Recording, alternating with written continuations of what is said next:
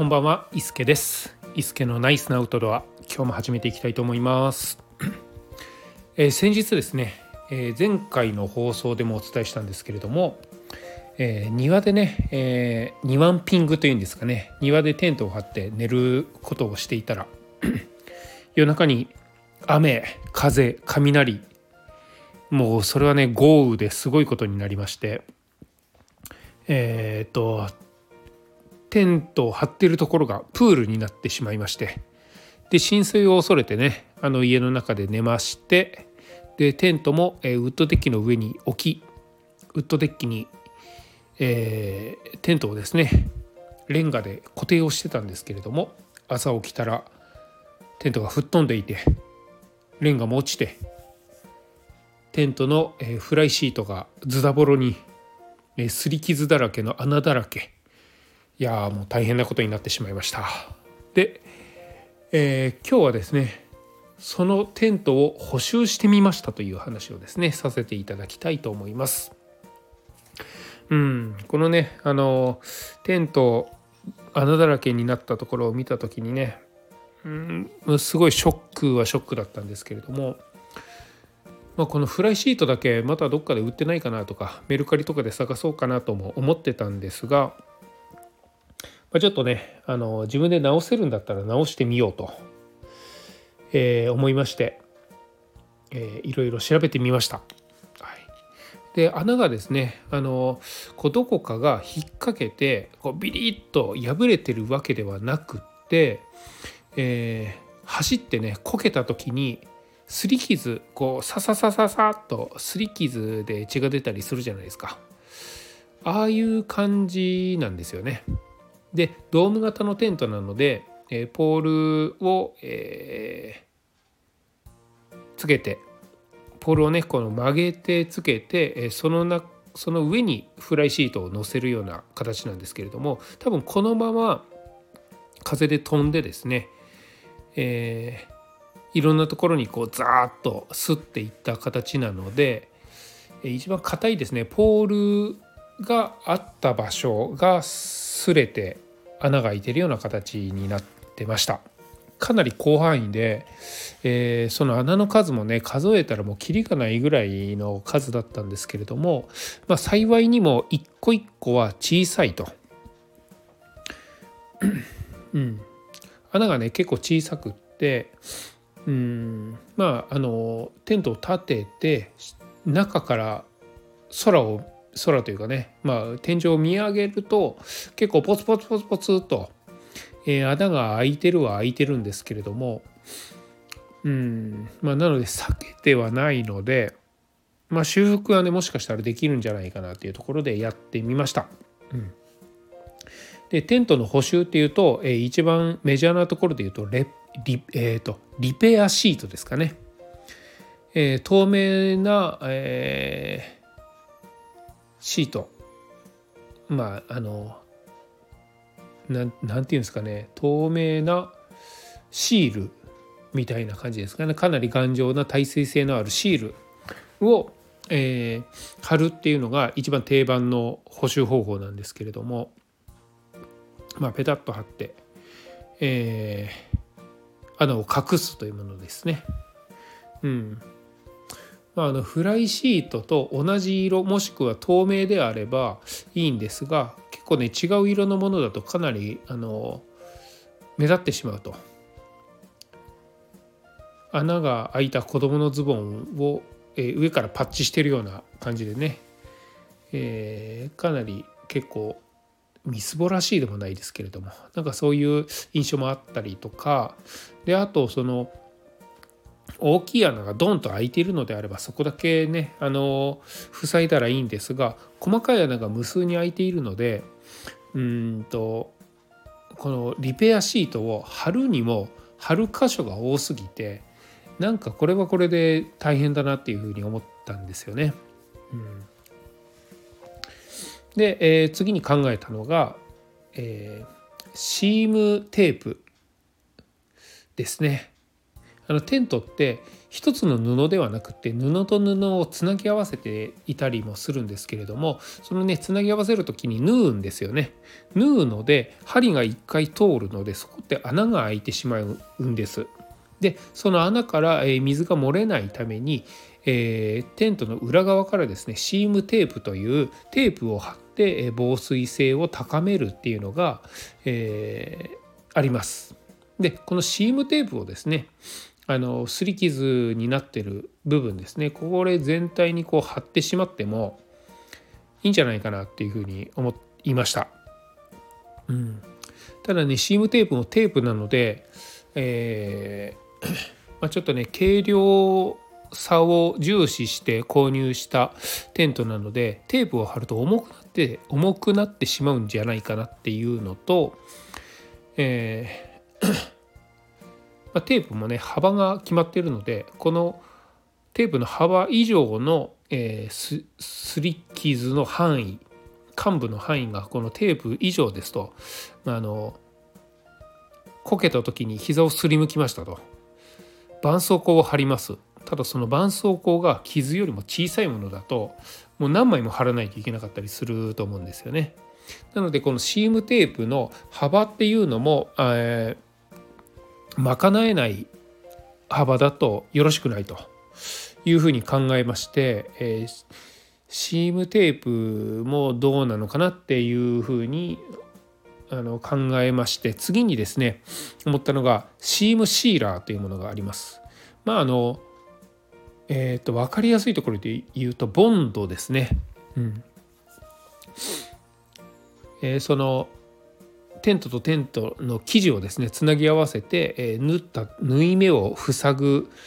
テープではなくってそこにですねボンドのようなものを、え、塗って透明なボンドのようなものを塗って、え、乾かすことによって水漏れを防止するっていうシームシーラーシーム液っていうんですかねいうのがあります。うんこれが一番いいんじゃないかなっていうふうに思ったんですよね。えー、まあそのボンド上ですと範囲が擦り傷が広いところは広く塗ったらいいですし、えー、無数にあるので、まあ、この辺穴が開いてそうだなって思うところにシャシャシャシャシャっとね、えー、塗って、えー、穴という穴を見つけてはこう塗ってしまったらこれ全部塞がるんじゃないかなと。シームテープよりも楽だし、えリペアシートほど、えー、大変ではないと。これね、何かをこう貼るっていうとあのそのテープなりシールなりを、えー、貼る形状をですねこう切って貼ったりとかいろいろ幅の問題とかあったりするんですけれどもこれがそのボンドのようなこの接着剤みたいなものだったらこう塗るだけで済むのでこっちの方が楽なんじゃないかなっていうふうに思いましてシームシーラーを、塗る方向で調べてみました。で一番最初にで、え出てくる有名なものがえー、っとギアエイドというところの、シームグリップっていうものなんですけれども、これがねちょっとお高い1200円1300円ぐらいで容量が結構入ってるのでうんとまあこれ今回のテントの補修に使ったとしてもその後多分そんなに使わないだろうなって思ったんですよね。で、まあ、数年10年単位とかで経っても1割使うかどうかなっていうところもあったりするので、えー、これ買うのもちょっとためらいました。うんで、えーと、私のテントがシルナイロンという素材になりましてこのシルナイロンっていうのがちょっと厄介で、えー、普通の接着剤とかがつかないんですよね。すぐ剥がれてしまうような、えー、ものになります。シルナイロン、えー、ナイロンにですねこうシリコンコーティングしたようなそんな素材なんですけれども。で、えこのシルナイロンに使えるのが、え先ほど言ったギアエイドのシームグリップというものだと。ただ、えー、これも、えー、これに変わるものはねなんかないかなと思って調べたところですね、えー、攻め台、えー、何でしたっけ？ちょっと待ってくださいね。えー、セメセメダインセメダインスーパー X とかいう名前だったと思うんですけれどもちょっとあの調べてみます。えー、っとうんそうですね。セメダインスーパー X という、えー、接着剤があるということで。でこれがうんと使えるところがナイロンも使える。そしてシリコンも使えるということなので、まあ、シルナイロンに使えるだろうと。いうところで。でしかも、えー、普通にねホームセンターで400円ぐらいで売ってるんですよね。うん、でこれあの私ねあのちょっと話脱線しますが自宅にですね表札がなかったんですよねうちの自宅に。で妻と話をして表札を作ろうと。でえっ、ー、とどこかにね工事に来てもらうんではなくってネットか何かで注文をして届いたえ表札を自分で接着剤でつけるっていう作業をね私したんですけれどもこの壁に接着剤で表札をつけるっていうそのえー、接着剤が多分ねこのセメダインスーパー X と同じような感じだったと思うんですよね。で今ではあのそこ雨が当たっても、えー、どんだけこう頑張っても取れないぐらいしっかりくっついているので、まあ、防水性も高いだろうと。いうことで、えー、このセメダインスーパー X というもので、えー、フライシートのですねテントの穴を全部塞いでやろうっていうことで、えー、やりました。うん、でまずねあの、えー、考えたのはじゃあこの、え、接着剤をですね上から塗るのか、えー、テントの表側を塗るのか裏側を塗るのかっていうのを考えたんですがまあ一番いいのは両方塗るっていうことらしいんですけれどもちょっと失敗すると嫌だったのでまずは裏側から塗ろうということで塗りました。はい、で手順でいくとまず表面、えー、その接着剤をつけない方ですねに、えー、セロテープを貼ります。というのも、えー、穴が開いているところに接着剤をつけると接着剤がね、あの生地の反対側に漏れ出てえー、何か他のものにくっついたりとかですね、え、見た目が汚くなったりとかもするのでこれを防ぐ液漏れを防ぐために、え、表側に全部セロテープを貼りました。これねシルナイロンの、え素材なのでセロテープ貼ってもすぐペロンって取れてしまう感じなんですが、え取れないように、え押さえながら、えしっかり貼りました。でえ、気になるねこのすり傷の部分全部セロテープ貼りましてで貼った状態でそれが剥がれないように注意しながら、え、生地を裏返して裏面が外側に出るような形でテントをまず設営しました。でテントを設営することで、えー、ドーム型にねピンとあの生地が貼るので接着剤をね塗りやすいんですよね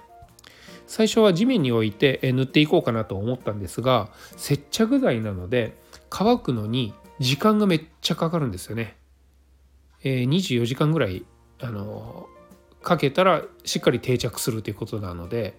その24時間丸1日ですねどこにも触れずに置いておかないといけないんですよ。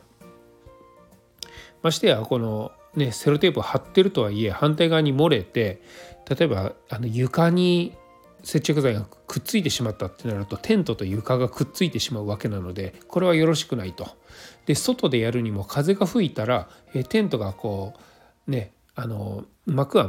ふわっと回って、えー、接着剤の上についてしまったらそこが今度くっついてしまうと。えー、これもよろしくないっていうことで、まあ、室内でやる上でどうすればいいかって考えた時に、まあ、裏側を向けて設営してしまったらこれが一番いいんじゃないかと。ということで、えー、しました。はい、本当にねあのこれで塗っていったんですけれども非常に塗りやすかったですね。うんえー、接着剤を、えー、塗っていきます。なんかねこのハケとか、えー、そういうので塗るのがいいっていうふうにあのネットとかでも書いてたんですけれども無比ですね。無比を、えー、蚊に刺されたところにこうつけてそのチューブの口であの幹部をですねぬりぬりしたら手も汚れないしっていう塗り方をですね私結構するんですけれどもその要領で、えー、このセメダインスーパー X を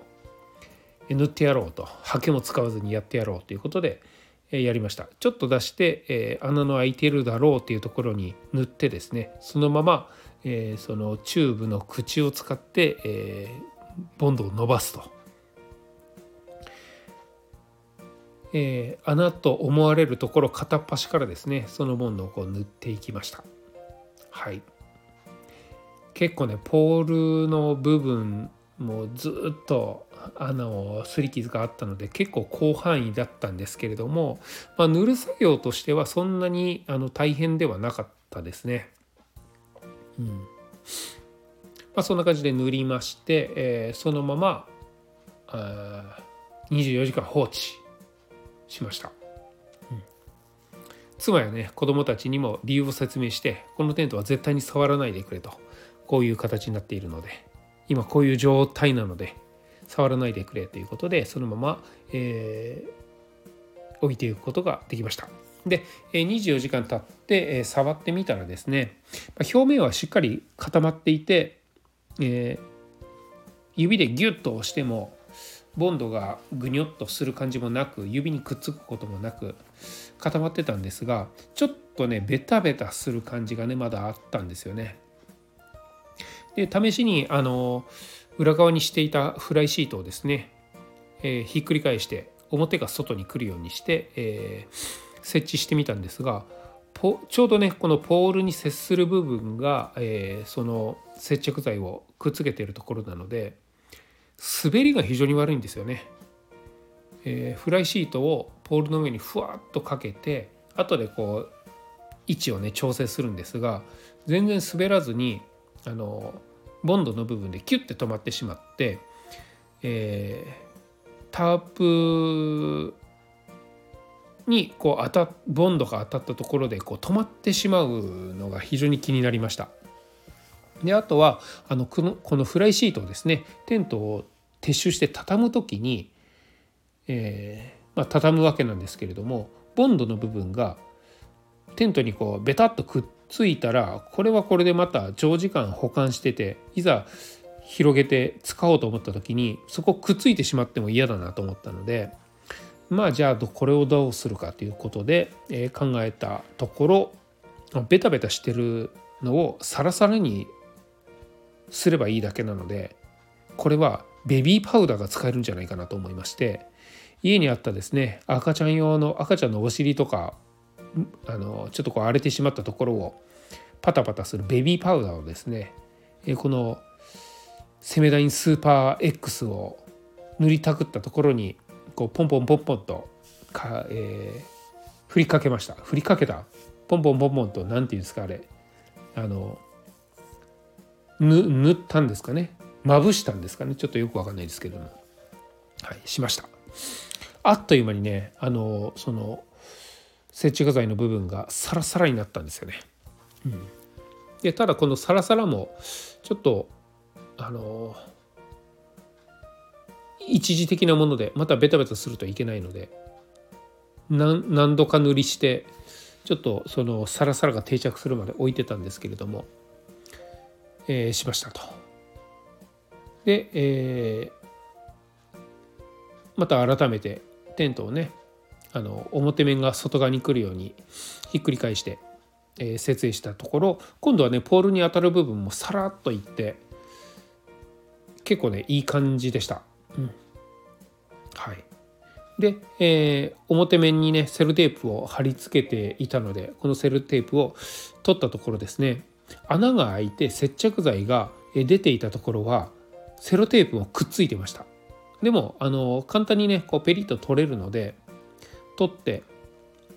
え、いたところ、えー、まあその取りにくいところが全部穴が開いていた部分っていうことだと思うので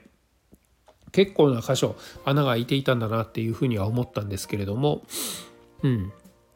まああのその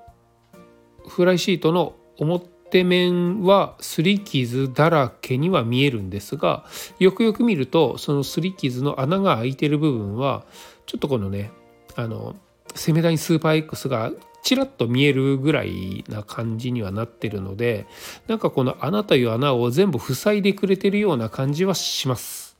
うん、というところまで、えー、補修がたどり着きました。まだねえっ、ー、と実際に水が漏れないかどうかっていうのは確かめてないのでこの水漏れチェック、まあ、テストをね今度またしてみたいなと思うんですけれどもテントを普通に設営してですね上からシャワーでこうシャーっとした時に、えー、どれだけ裏側に水が出るのかっていうので漏れが分かるんじゃないかなっていうふうに思うので今度これをしたいなと思ってます。でまたねあのこのシャーッとして濡れてしまった時に、えベビーパウダーの部分があのサラサラが取れてまたねちょっとこうベタベタする感じが出てくるとしたらこれはこれで、えまた考えないといけない部分ではありますのでその辺含めて検証していきたいと思います。はい、もしねこれで難しいようでしたら表面にもセメダインスーパー X を塗ったりとかですね塗ったらやっぱりこう塗ってるなっていうのが分かっちゃったりするので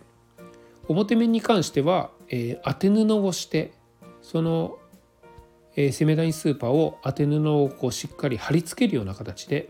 補修していこうかなと思ってます。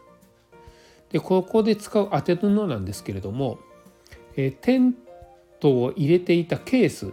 これが、えー、フライシートと同じ素材になるのでこの裏の、えテントを入れていた入れ物の切れ端ですね縫ってるのでこの裏側裏返したらちょっとこう、え、縫い目の端っことかは切って使えたりもするのでこの辺を、えー、使って補修していくのもありなんじゃないかなっていうふうに思いました。まあ、まずはテストをしてみてえ水漏れがするかしないかっていうので、えー、次の補修段階に行きたいなと思ってます。はいということで私ね生まれて初めてテントを補修してみたんですけれども、まあ、これで、えー、水が漏れないのであればめちゃめちゃ簡単にあの補修ができたことになります。でこのセメラインスーパー X ですね。あの靴の剥がれたソールを、えー、くっつけるのにも使えたりとかですね。結構多用途に、えー、使える接着剤なので。でえー、っとまあ一晩12時間ぐらいあったらベタベタは残ってるけどある程度、えー、乾くというところもあるので。これエメエマージェンシー的に持っておくのもいいんじゃないかなっていうふうに思いました。うん、あの山登ってると靴のソールが落ちてたりするんですよね。これソール落ちてるってことはこれ落とした人どうやって帰ったんだろうっていうふうに思ったりもするんですが、えー、もしね万が一どこか登っててそういうソールが剥がれたというアクシデントがあったら、えー、何でしょうねあの紐で縛って帰ろうかなとか思ってたんですがこのセメダインスーパー X でとりあえずこう塗ってくっつけてそれで帰るっていうのもいいと思いますし。まあなんかね結構いろいろ使えるんじゃないかなっていうふうに思ったので、えー、使い道を考えていきたいと思います。まあ、ちょっとねあのフライシートのテストが楽しみではありますので。またこれテストしたら、えー、この配信で、えー、どうだったかっていうのをお伝えしていけたらいいなと思ってます。はい、ちょっと長くなりましたが今日はこの辺で失礼したいと思います。えー、伊助でございました。それではまた。